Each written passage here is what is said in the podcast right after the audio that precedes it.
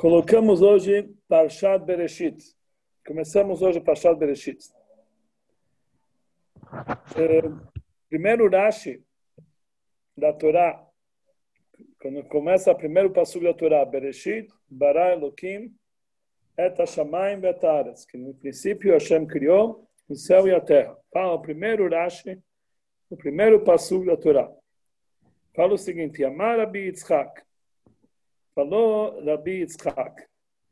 Ele pergunta logo que, que a Torá não precisa, uh, não precisava iniciar a sua, uh, uh, não precisava iniciar o texto da Torá somente do pasuk a Chodesh Azel Lachem. Esse mês vai ser para vocês, que na verdade a Chodesh Azel Lachem é um versículo que consta na Parashat Bo, que fala a primeira mitzvah da Torá, que fala da mitzvah de santificar o mês com Rosh Chodesh, o início do mês, quando a lua ela ela chega no seu novilúnio, na primeira irradiação depois da lua nova, começamos então um novo um novo uh, um novo mês.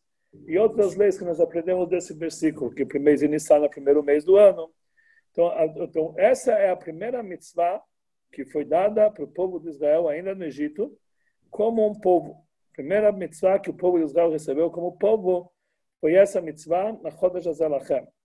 A Torá, a Torá é um livro de eh, ensinamentos. Torá é uma coletânea de mitzvot, 613 mitzvot.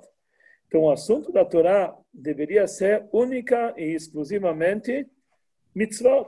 Então, a primeira, o primeiro trecho da Torá deveria ser a primeira mitzvah que o povo de Israel recebeu como um povo, que é essa mitzvah, a Chodesh Azelachem. Então, esse deveria ser o início da Torá. Por que, que a Torá começa falando da criação do mundo?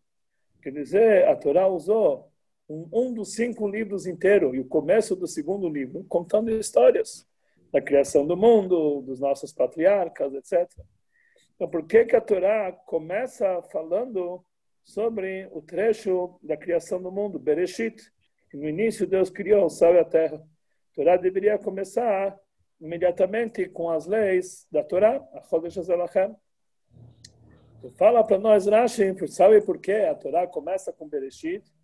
Que existe um versículo que diz Koach Maasav Higid Leamó Tatet Lahem Nachalat Goim. Hashem mostrou Koach, a força dos seus atos, Higid Leamó, ele contou para o seu povo a força dos seus atos, para dar para ele a herança dos povos. O que quer dizer isso, a força dos seus atos?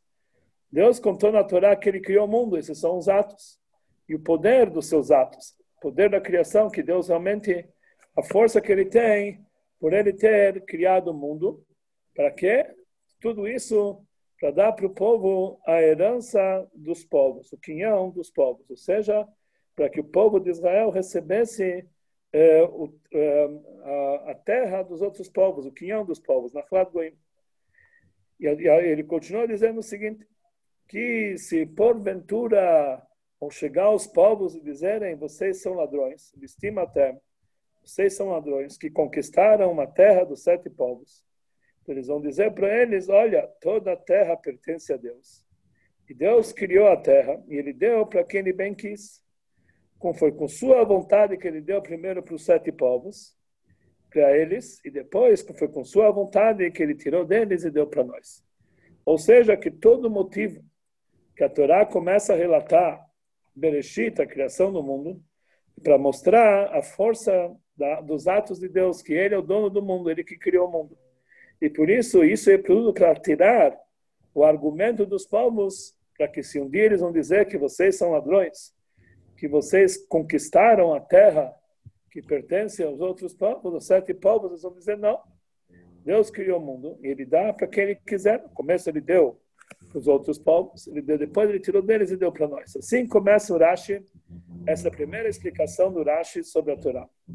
Então, o Rebbe ele começa a se dizendo, que já foi dito várias vezes, que mesmo que o assunto do Rashi sobre a Torá é explicar as explicações, a, a, a, explicação simples do Passu, ou seja, trazer para nós uma explicação, uma forma simples do Passuk, como é frisado em várias vezes, que o Rashi ele fala em vários lugares, que ele só veio para explicar o Pshat, a explicação simples.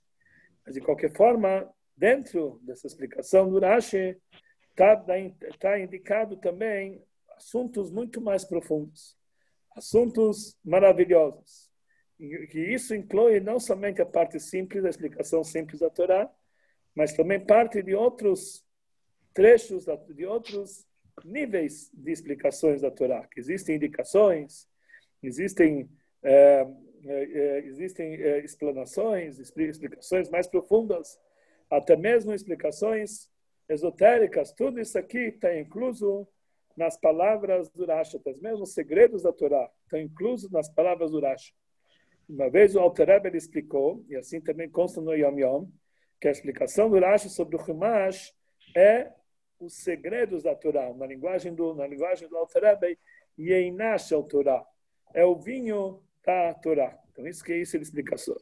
É assim falou o Alter Rebbe. Quer dizer, as partes profundas, da mesma forma que o vinho revela os segredos, como está escrito, quando entra vinho, sai segredos. Eu descobri que esse Simchat Torah, que não é só vinho, vodka também faz a mesma coisa. Entra vodka, sai segredos também. Quer dizer, então a gente vê que quando entra eh, o vinho simboliza o segredo da Torá. Quer dizer, dentro da Torá tem o segredo, isso aqui tudo está incluso na explicação do Rashi. Então, na explicação do Rashi parece uma, parece uma explicação simples, mas nessa explicação está escondidos grandes segredos, explicações profundas da Torá. Então, aqui nós entendemos que já que essas coisas são ditas em relação a toda a explicação da Torá, principalmente quando nós estamos falando sobre a primeira explicação do Rashi da Torá, que na verdade é como se fosse o prefácio de toda a explicação de Rashi, que na verdade Rashi ele escreveu seus livros, seus comentários sobre todos os cinco livros da Torá, sobre todos os 24 livros do Tanakh da Bíblia, sobre todo o Talmud, e mais e mais e mais. E o prefácio de toda a explicação do Rashi nós encontramos nesse trecho inicial que nós falamos.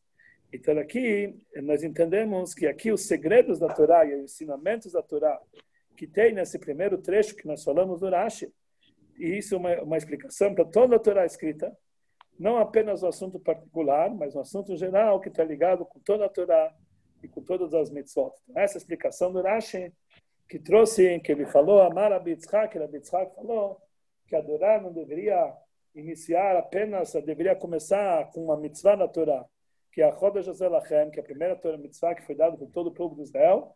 E por que que começou com Bereshit? Para mostrar a força dos seus atos, para dizer que Deus tem a força de dar a terra para quem Ele quiser. Nessa, nessa explicação está escondido e está oculto um grande segredo, que de lá nós aprendemos muitas lições para toda a Torá.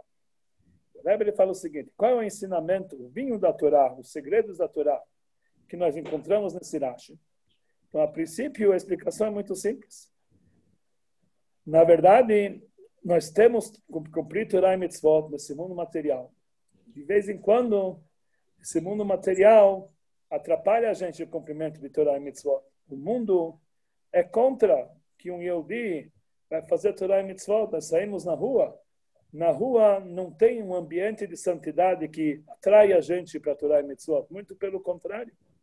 E muitas vezes tem pessoas hostis, hostis ao cumprimento de Torá e Mitzvot. A pessoa querer fazer um açúcar, tem que pedir para o síndico, e tem ouvido do síndico uma drachá inteira porque não pode fazer açúcar, por exemplo. Ou ele quer pedir para tirar os sensores do prédio que ele quer. Então ele vai ver tantas proibições assim, tantas reclamações, tantas dificuldades ou ele quer andar na rua que nem um Yehudi judeu religioso, ele vê que todo mundo fica olhando, até gozam dele. Então, o mundo, de uma forma geral, é, é, ele forma é, obstáculos e anteparos para o cumprimento de Torah e Mitzvot. Então, quando chegam os outros povos, os outros povos não é somente os goim, mas todo o goishkai, o comportamento goi do mundo, que ele vem com argumentos contra o povo de Israel que para que cumpriu as ordens da Torá e Mitzvot? Nós estamos numa outra época, século 21, as coisas mudaram. Você tem que saber que cumprimento de Torá e Mitzvot é o contrário da lógica, é o contrário do comportamento ideal, Assim foi realmente o argumento dos goim quando, quando o povo de Israel conquistou a terra de Israel. Mas aqui em tudo que nós fazemos, em Torah e Mitzvot, nós temos sempre dificuldades. Que, que, que, nós estamos fazendo, que a, vontade de Hashem, o mundo oferece para nós grandes dificuldades. Nós não estamos falando no momento de, em perseguições, que Baruch Hashem hoje em dia não existe. Estamos falando no mundo livre. Mesmo assim, tem muitas dificuldades na Torah e Mitzvot. Então, nós temos que dizer, saber que o povo de Israel não precisa ficar assustado com, isso, com tudo isso aqui, não precisa ficar é, chocado com essa situação. Pelo contrário, eles têm que saber que o mundo quem criou foi Deus. Ele, ele é o dono do mundo. Deus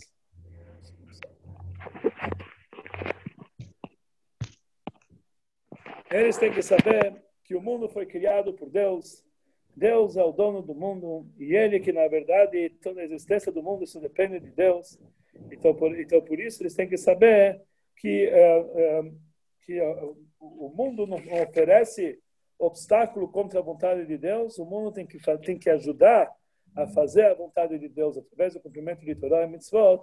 Nós preenchemos essa vontade de Deus, então automaticamente não importa para nós isso que a que o intelecto do ser humano não consegue captar isso aqui. Mas me interessa o que os outros pensam. Interessa que o mundo de Deus nós temos todo, toda a força de cumprir toda a mitzvah, de fazer a vontade de Hashem. Então, por isso, essa é a lição que nós podemos aprender desse primeiro Rashi, que o mundo é de Deus, e vocês não têm que dizer para nós o que fazer, Deus tem que falar para nós o que fazer. Então, isso é um ensinamento geral que nós aprendemos desse, desse primeiro Rashi para toda a Torá, de forma geral.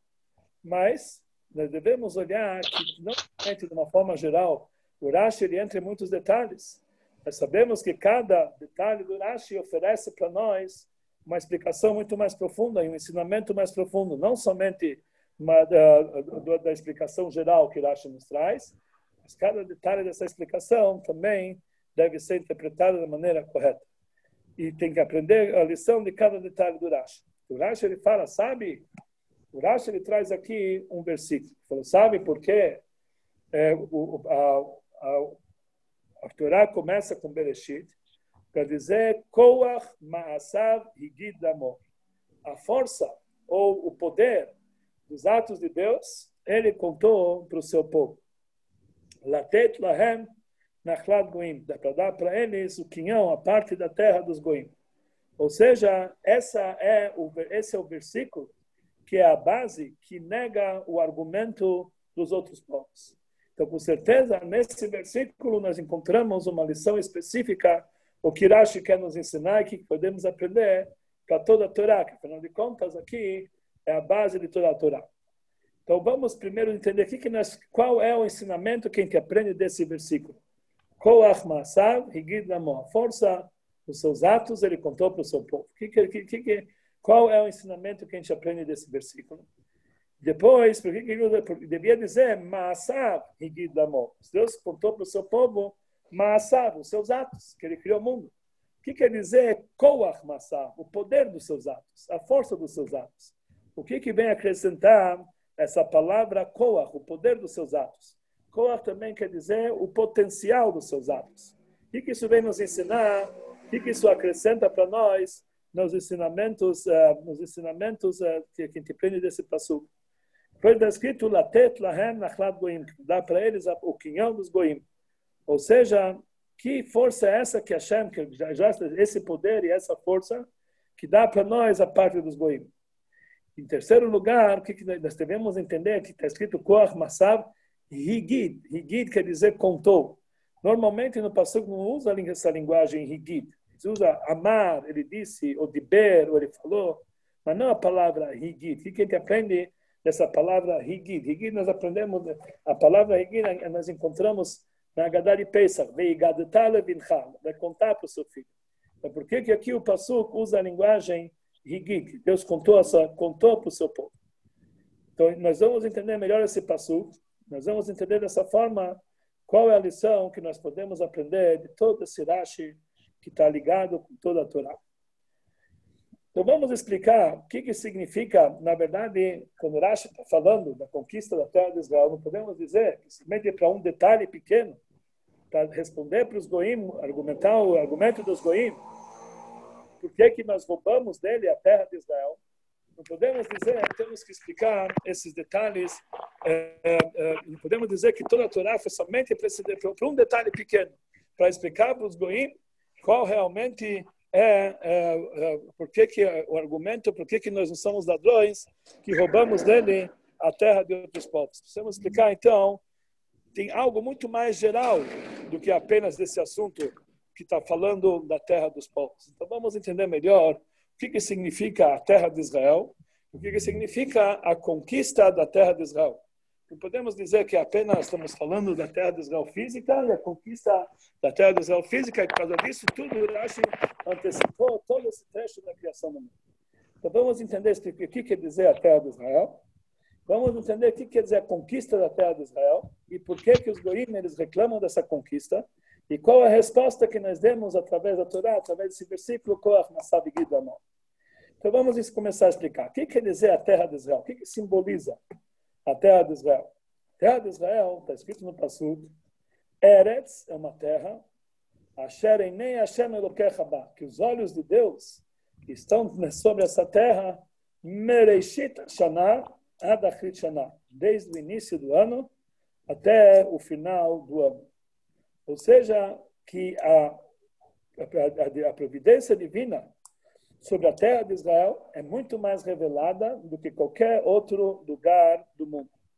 Ou seja, que também fisicamente, na terra de Israel, dá para se sentir mais a luz divina de uma forma mais revelada do que nós sentimos no mundo inteiro, porque os olhos de Deus se encontram na terra de Israel. Mais ainda, os olhos de Deus estão na terra de Israel. O que, que significa os olhos? É, sobre Deus não existe mal. Principalmente a gente usa a linguagem olhos de Deus, porque consta no versículo Terror einaim mirot beram. Os olhos de Deus são puros, eles não conseguem o mal. Ou seja, na terra de Israel, a presença do olho de Deus significa a pureza da presença divina, a pureza da presença divina, de forma tal que nós não sentimos lá nada negativo. Isso é chamado, isso é entendido com os olhos de Deus que se encontra na terra de Israel. Então vamos entender exatamente isso. Quer dizer, a terra de Israel simboliza a revelação da presença divina. Vamos traduzir isso aqui para o nosso serviço a Deus. Onde está a terra de Israel no nosso serviço a Deus?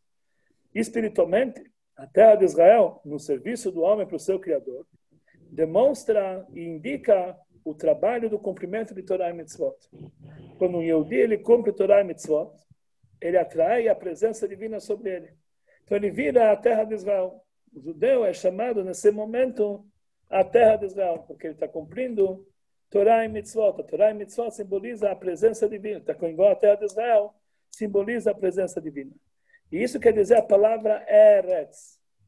Eretz quer dizer terra, um lugar físico. Eretz também tem um radical ratzon, vontade. Lá, porque nossos sábios explicam, por que, a terra de Israel é chamada Eretz, que ela desejou fazer a vontade de Deus.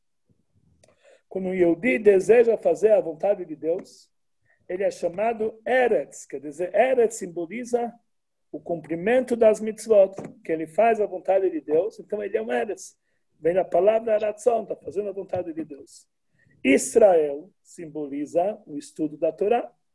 Porque nossos sábios falam que Israel são a palavra Israel são as iniciais da, da, da, são as iniciais da frase Yesh Shishim Ribo Otiot La Torah. Israel Yesh Yud Shishim Shin Ribo Reish Otiot Aleph Torah Lamed. Israel, quer dizer, existem 600 mil letras na Torá.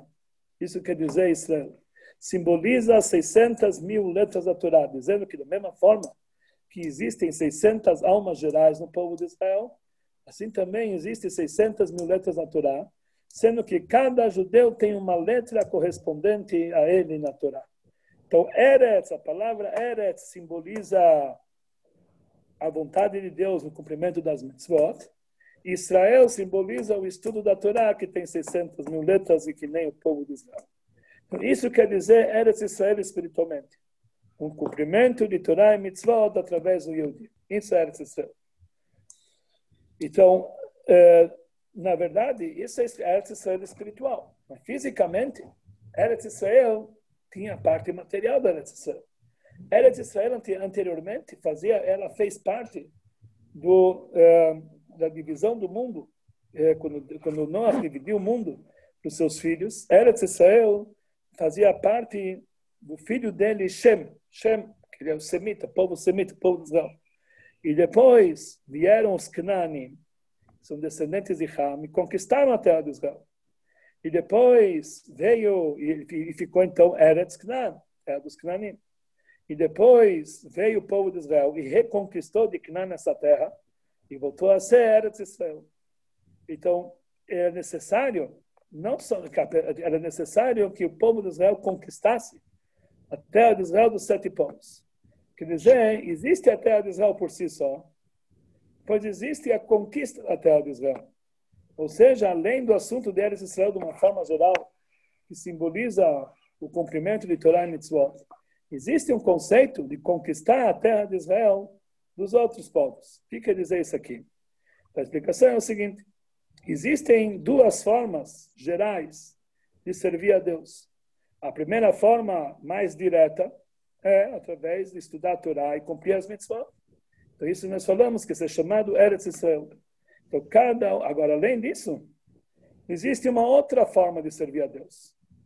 Um outro nível. Depois que a pessoa, além de cumprir Torá e mitzvot, então a pessoa tem que fazer que também os assuntos dele materiais, que são aleatórios, não são sagrados, são, é, é, são assuntos mundanos, também têm que ser transformados para o serviço de Hashem. Isso quer dizer, Kol Maasecha Leshem Shamayim. Todos os teus atos têm que ser Leshem Shamayim. Ou seja, a pessoa tem que servir a Hashem com todos os seus atos mesmo no momento que mesmo no momento que está comendo, mesmo no momento que está bebendo, mesmo no momento que está dormindo. São assuntos mundanos, são assuntos é, que não estão ligados justamente com assuntos divinos. Também nesse momento ele tem que comer e beber e fazer tudo Lechem Shamayim, com a intenção de servir a Hashem. Ele tem que comer, porque a força da comida vai poder estudar a Torá, com a força da bebida vai poder estudar a Torá, que se ele vai dormir, vai ter, ele vai, vai descansar, vai ter força para cumprir as mitzvot. Ele vai trabalhar para poder dar dinheiro para cá, para ter, para ter paz de espírito, para sustentar a família, para poder servir, servir a Deus. Então, isso significa que também em assuntos mundanos, Kol Masecha, Shem Shamayim. Então, nesse nível, nesse nível, ele não está apenas, não está ligado apenas com Eretz Israel, a terra de Israel, terra de Israel está ligado ao assunto da Torá Mitzvah. Aqui é a conquista da terra de Israel. Ele conquista o mundo material também para o serviço de Hashem. Também quando ele está ocupado em assuntos mundanos, também ele serve a Hashem. Isso significa, através que ele usa o mundo material para adquirir forças para servir a Hashem, não somente na hora que ele está rezando, estudando Torá, cumprindo as mitzvot, mas em todos os momentos do dia dele, quando ele está ocupado nos seus assuntos materiais, nas suas 24 horas, também isso que ele está, mesmo assuntos que ele faz com necessidade corporais, mesmo assim ele faz não apenas pela necessidade material, mas em prol do serviço a Deus. Então, isso é um trabalho muito elevado. Ele está conquistando a terra de Israel, conquistando o mundo material para se fazer parte da terra de Israel. Ou seja, que todos os assuntos materiais deles estão anulados e estão unificados em divindades. Ou seja, ele transformou mundo material em santidade. Então, aqui, é, então, quer dizer, o mundo, de uma forma geral, ele não está ligado tanto com divindade, não tem, não tem a presença divina de uma forma, de uma forma revelada. Mesmo assim, nós devemos saber que todos os caminhos nós temos que conhecer Hashem. Já que isso aqui, que é o próprio assunto material, passa a ser algo de santidade. Então, isso significa a conquista da terra de Israel, quer dizer, a transformação do mundo material no serviço de Hashem. Então, a terra, de Israel, a terra de Israel é, é, é simplesmente, puramente, simboliza o cumprimento de Torah e Mitzvot. A conquista da terra de Israel simboliza conquistar o mundo material e transformar ele no serviço de Hashem, como, como a Secha Shem Shammai. Na verdade, também existe uma pessoa que existe no povo de Israel dois grupos de pessoas. Existem aqueles que são chamados Yoshvei Yoel, que o dia inteiro estão estudando Torá. Essa é a ocupação dele principal. Existem aqueles que são chamados Baleiesa, come de negócios. O principal assunto de Yoshvei Yoel é a dedicação para o estudo da Torá. Então a gente entende que o trabalho dele, a conquista de terra de Israel, é pouco tempo durante o dia. Quando ele está ocupado em assuntos mundanos, também tem, tem que transformar aquilo em santidade. Mas homens de negócios, a maioria do dia deles já é em assuntos materiais. Então, ele, a maioria do dia deles, eles se dedicam para que como a serra Hashem Shamayim, que todos os atos deles são Hashem Shamayim. Mas existe mais um serviço que tem nesses homens de negócios. Eles têm que roubar do tempo que eles têm dedicado a assuntos materiais para a Torá.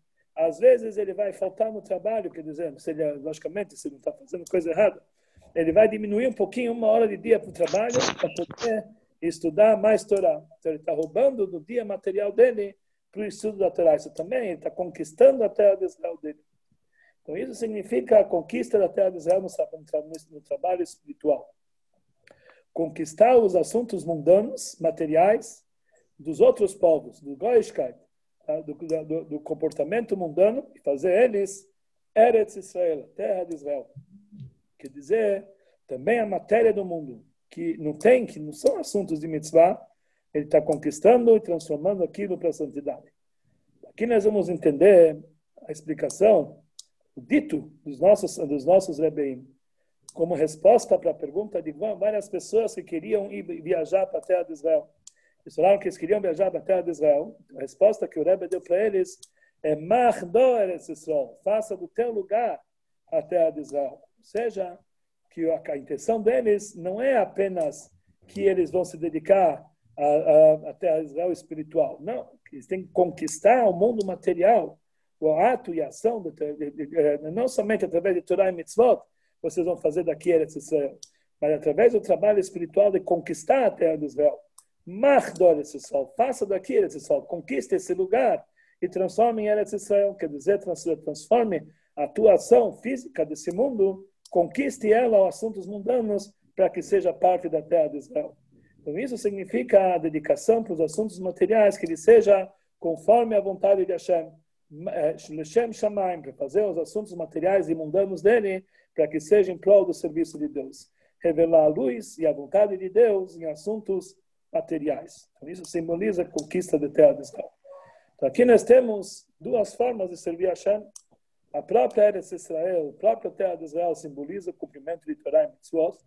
A conquista da terra de Israel significa transformar os assuntos mundanos, materiais, no serviço divino. Quando o povo de Israel estava no deserto, estava indo para a terra de Israel, com a intenção de conquistar a terra de Israel, no meio do caminho, eles mandaram os, os espiões, os meraglim, os espiões, para espionar como conquistar a terra de Israel. E depois, quando eles voltaram da, da, da, da peregrinação dele para a terra de Israel, eles fizeram o pecado dos espiões eles voltaram falando mal da terra de Israel, falando que nós não vamos conseguir conquistar essa terra de Israel. Nossos sábios falaram que os, os espiões eles falaram que nem o dono dessa terra, que é Deus, ele consegue é, ele consegue conquistar essa terra, porque o povo lá é tão forte que nem o dono da terra, que é Deus, não vai conquistar, conseguir conquistar essa terra. Isso foi o maior pecado dos Meraglim. Eles falaram que Deus, que é o dono da terra, não vai conseguir conquistar para mostrar de que forma que esse povo é poderoso. Então não dá para entender como pode ser que houve uma mudança tão drástica no comportamento desses meraglim. Está escrito que quando Moshe Rabbeinu escolheu esses espiões, está escrito Kulam Anashim. Todos eles eram pessoas ksherim, pessoas boas, pessoas corretas, tzadikim. Como pode ser que eles degradaram tão, que eles caíram num pecado tão grande? Deixaram de acreditar na força de Deus? Deus não consegue, não consegue conquistar a terra de Israel? Eles próprios falaram que ele é o dono da terra. Como pode ser que ele, sendo o dono da terra, o Criador, ele não, ele não consegue conquistar a terra de Israel? Mas, na verdade, esse argumento dos Meraglim não era contra o poder de Deus, Shalom. Eles estavam falando da maneira como eles entendiam a operação de Deus nesse mundo. Explicando isso aqui, espiritualmente, quer dizer que o que, que argumento deles era como pode ser, como eles podem conquistar a terra de Israel, transformar o mundo material para o serviço de Hashem. Como eles podem conquistar o físico, o material desse mundo e transformá-los para a santidade. De tal forma que, eles, que, é, é, que todo o objetivo do mundo material vai ser apenas o serviço de Deus. Afinal de contas, Deus criou esse mundo material. E quando Deus criou esse mundo material, ele criou a natureza. E a natureza também faz parte da criação divina. Então, com certeza, Deus deu a força para o mundo material.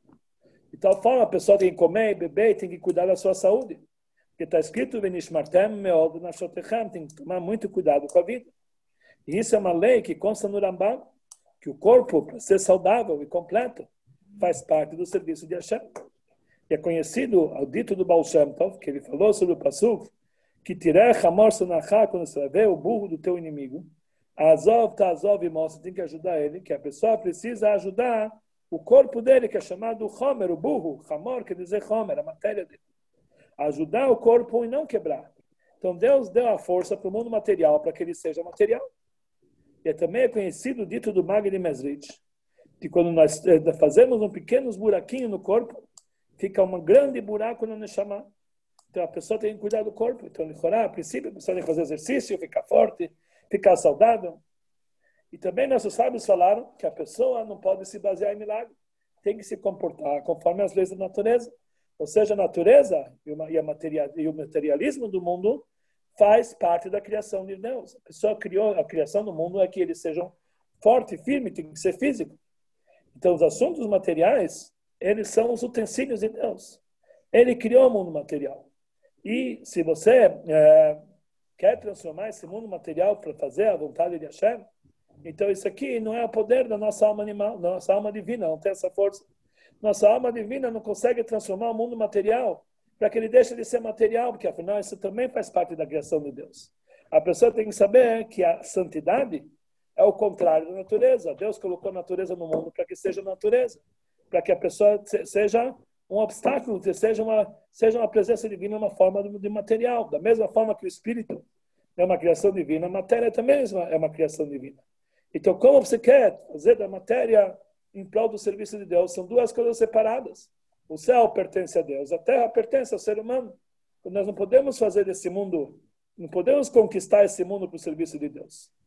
E além disso, já que Hashem criou a natureza do mundo de uma forma tal que eles, é, que eles por si só eles parecem ser uma coisa independente.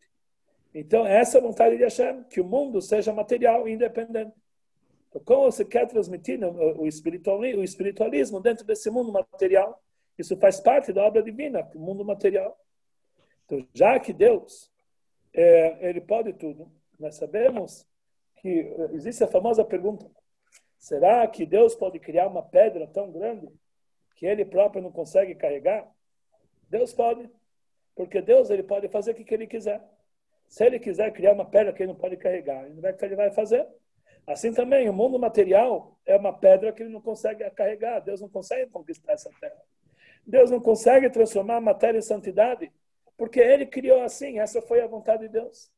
Então não pode ser que nós vamos conseguir. Essa foi, na verdade, o argumento dos meraglim, do, do, dos espiões.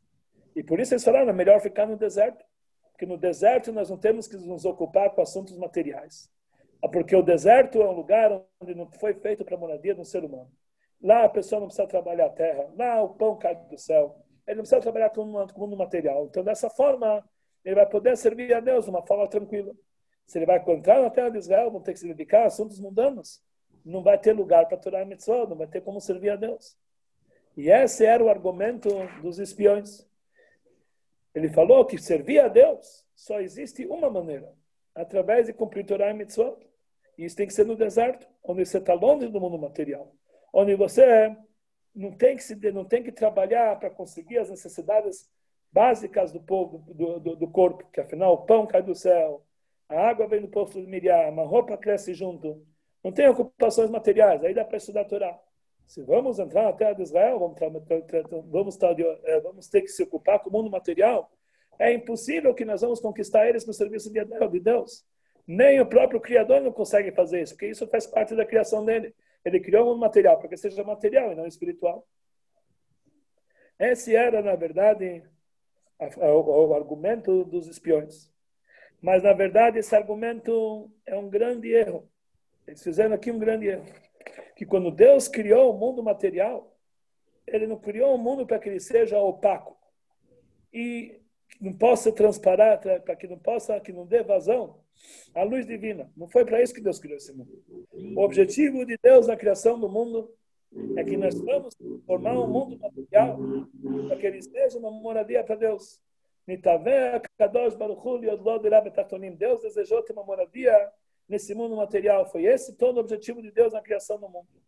Então, todos os assuntos materiais que existem nesse mundo foram criados apenas para que chegasse um Yehudi e transformasse ele para fazer uma moradia para Hashem e fosse usasse isso aqui em prol do serviço divino. Então, na verdade, isso não é contra a natureza do mundo. Isso foi o objetivo da criação, que o homem transforme o mundo material no serviço de Deus. Que todos os assuntos que foram criados nesse mundo, nossos sábios dizem, foi apenas para criado para a Torá e para o povo de Israel.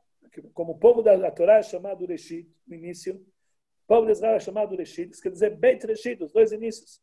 O mundo inteiro foi criado em prol do povo judeu que faça a Torá. Então, isso foi criado. Então, automaticamente, nós entendemos que esses utensílios que Deus criou no mundo foram feitos para que nós preenchêssemos ele de santidade. Então, todo esse argumento, os espiões, era um blefe. Era um blefe, que na verdade era um erro. Na verdade, o mundo material foi criado para isso. Então, não somente que o povo de Israel pode, mas eles têm a obrigação de conquistar a terra dos povos e fazer todo ele a terra de Israel que através disso eles, eles preenchem a vontade de Hashem e fazer desse mundo material um, um, um lugar para a presença divina. Então, isso era o argumento dos Meraglim e essa é resposta que nós damos para o argumento dos Meraglim. Na verdade, esse mesmo argumento que tinha os espiões, o mesmo, mesmo argumento tem os outros povos. Tem os outros povos. O mote. Daí vem o, o, o argumento dos povos.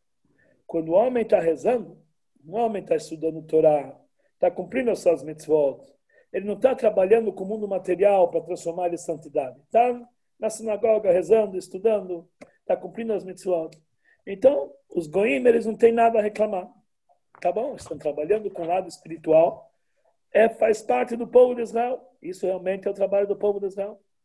Mas quando eles estão trabalhando com o mundo material, e roubando o mundo material dos goim, roubando o mundo material das forças da impureza, transformando esse mundo em santidade.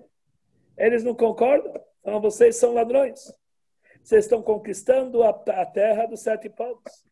Essa terra que Deus criou para ser dado, o mundo material foi criado para dado para os goim, para assuntos mundanos, para assuntos que não são divindade. Então não tem como você roubar o mundo material para o serviço de Hashem.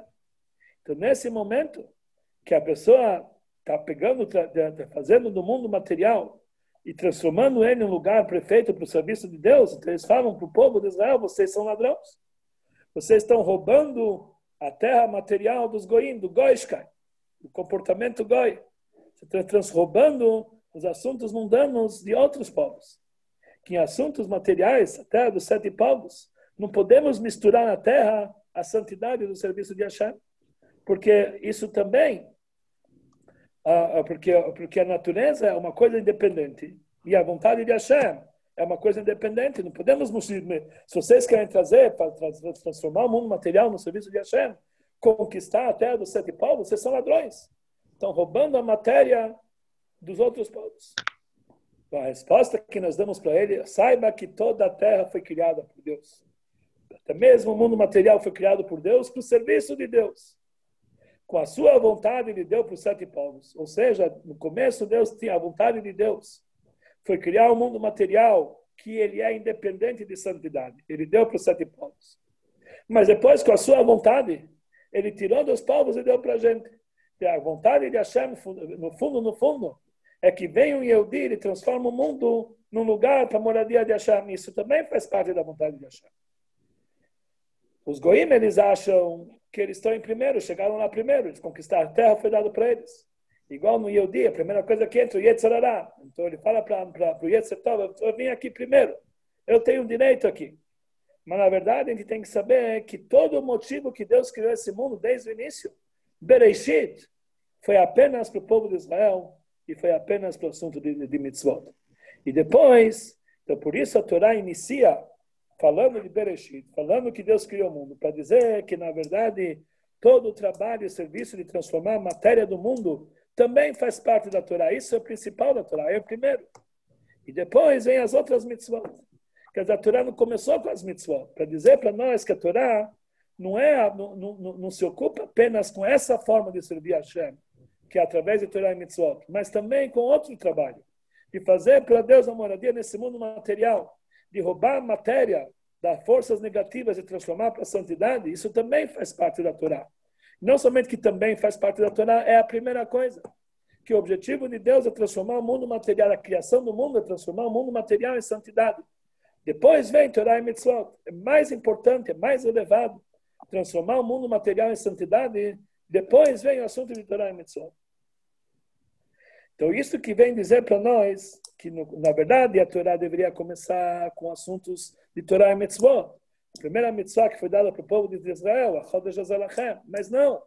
A Torá começa com a criação do mundo para dizer que não. O objetivo de Deus na criação do mundo não é que o Yodi apenas vai servir a Hashem na, na hora de cumprir, cumprir Torá e Mitzvot, mas transformar o mundo material em prol do serviço de Deus. Então, todo argumento dos Goim é um argumento mentiroso. Porque todo o objetivo e a vontade principal de Deus na criação do mundo, fazer desse mundo uma moradia para Deus. Agora nós vamos entender porque que Rashi traz esse versículo. Koach Masav Para tirar Koach Masav, nós falamos que a força dos seus atos, o poder dos seus atos, ou também o potencial dos seus atos. Ele falou para o seu povo. O que quer dizer isso? Para tirar esse argumento e essa reclamação dos outros povos, não basta dizer para eles que Maasav, que os atos de Deus foi a criação do mundo, que Deus criou o mundo. Não. Tem que falar para eles Koach Maasav, que dentro dos atos de Deus na criação do mundo tinha um potencial, tinha um poder, tinha uma força, tinha um objetivo. O objetivo de Maasav, o objetivo da, da, da, criação do mundo, sabe qual foi? Koach Maasav, o objetivo é até Lahem Nachlat Goim, para dar para o povo de Israel a força de transformar esse mundo em santidade. Esse foi o objetivo de toda a criação. Já que os assuntos materiais são atos de Deus, a pessoa pode pensar que nós somos ladrões, que nós roubamos dos outros povos. Então falamos que não, Koach Massam, que na verdade dentro, quando Deus já criou o mundo, já tinha um objetivo, um Koach, um objetivo, uma força, um poder. Que, que, qual que é isso? E isso, Higid Lamor, Higid quer dizer transmitiu para o seu povo, deu essa força para dentro do povo de Israel, que eles têm realmente essa Higit quer dizer, vem na palavra Agadá, é uma, é uma transmissão, é, é, não é apenas uma dito, uma fala, uma transmissão que chega até dentro do, que nem a Agadá de Pesach, ele tem que contar para as crianças a Agadá, para que eles estão sentindo que nem se estivessem saindo de Mitzrayim. Assim também, nós temos que contar que Deus que, que Deus que, que criou esse mundo com esse objetivo, para que nós tivesse, para que nós podemos sentir que esse é o nosso objetivo, transformar o mundo no serviço de Deus. Então, aqui nós vamos entender porque a, a, a pergunta de Rashi, Rashi ele pergunta, não deveria começar a Torá apenas com o assunto da, primeira mitzvah, Chodesh Elachem? Por que então a Torá começou com Bereshit? Por que, que o Rashi precisa fazer essa, essa pergunta em duas fases? Para nos mostrar que aqui ele vem frisar.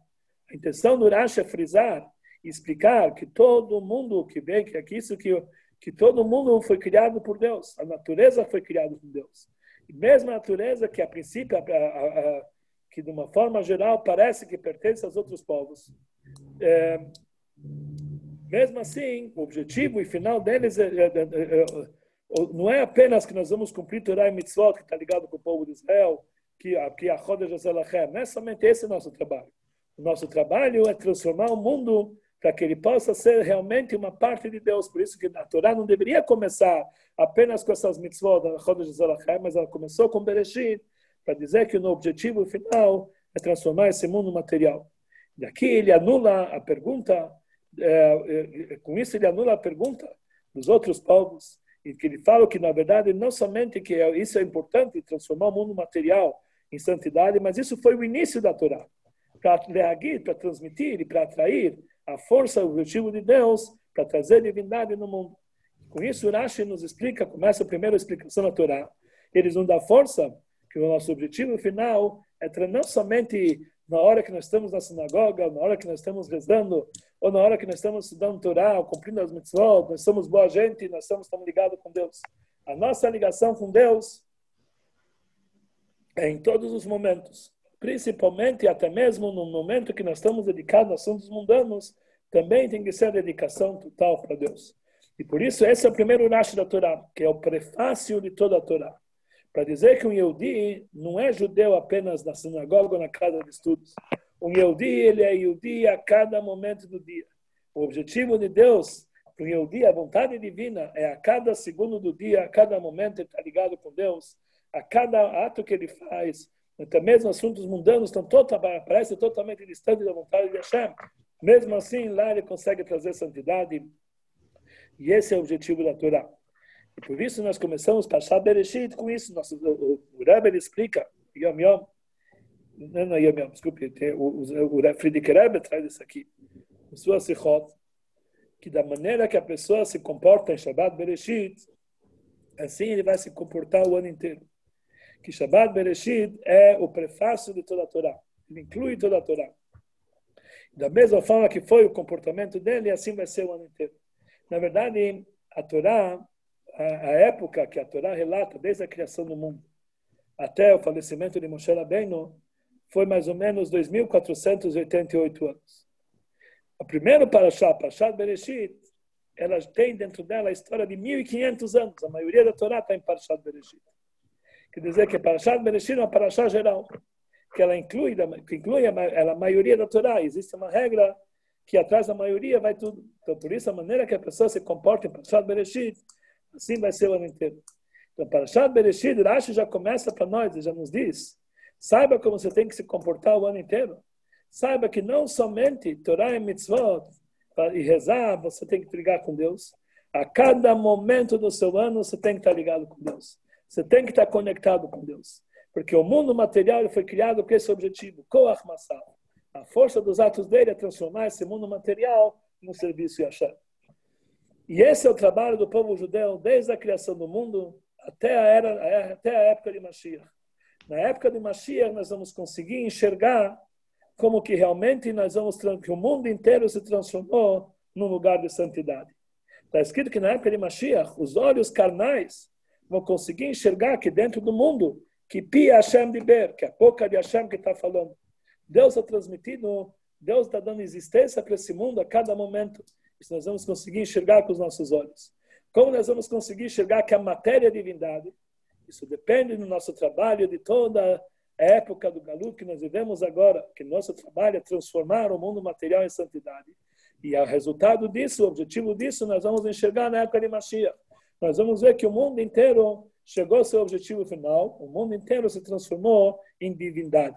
E esse é o nosso trabalho, Koach Masav, por isso é o início de Parshat Bereshit, que na verdade isso aqui indica que esse é o objetivo final do nosso trabalho. Nós vamos chegar a isso aqui na época de Mashiach. É interessante que logo no início da criação, logo depois de Bereshit bara Elohim, Eta Shamayim Betares, está escrito que a terra tratou a bom, Veruach Elohim merachefet al O Espírito de Deus estava boiando sobre a água. Explica para nós o Midrash que Espírito de Deus é esse. Eles falam que é o Espírito de Mashiach. Desde o momento da criação do mundo, o espírito de Mashiach já estava pairando sobre o mundo. Dizer que tudo isso aqui, o objetivo de toda essa criação, vai ser chegar à sua plenitude na época de Mashiach. Quando o mundo material vai ser transformado em divindade. Então, através desse nosso trabalho, que começa em Parshat Bereshit, quando Jacob, Alach Darkó, quando nós saímos dos meses de festas, entramos no mundo material, no nosso dia a dia mundano, nós devemos saber que aqui começa o principal trabalho de transformar o mundo num lugar, conquistar o mundo e transformar o mundo terra de Israel, Israel. Dessa forma, nós vamos rever realmente a profecia que a Tidá Eretz Israel, que no futuro, vai expandir todo mundo, que possamos ver isso aqui com a vinda de Mashiach, o Rosh Mashiach, o Espírito de Mashiach, que chega para nós ainda hoje, se Deus quiser, e vamos poder ler Pashat Bereshit, já no terceiro Beit HaMikdash, junto com Mashiach, com alegria, trazendo alegria no meio de Tishrei, para todo, para todo, trazendo alegria no meio de Tishrei, para toda, para toda a eternidade.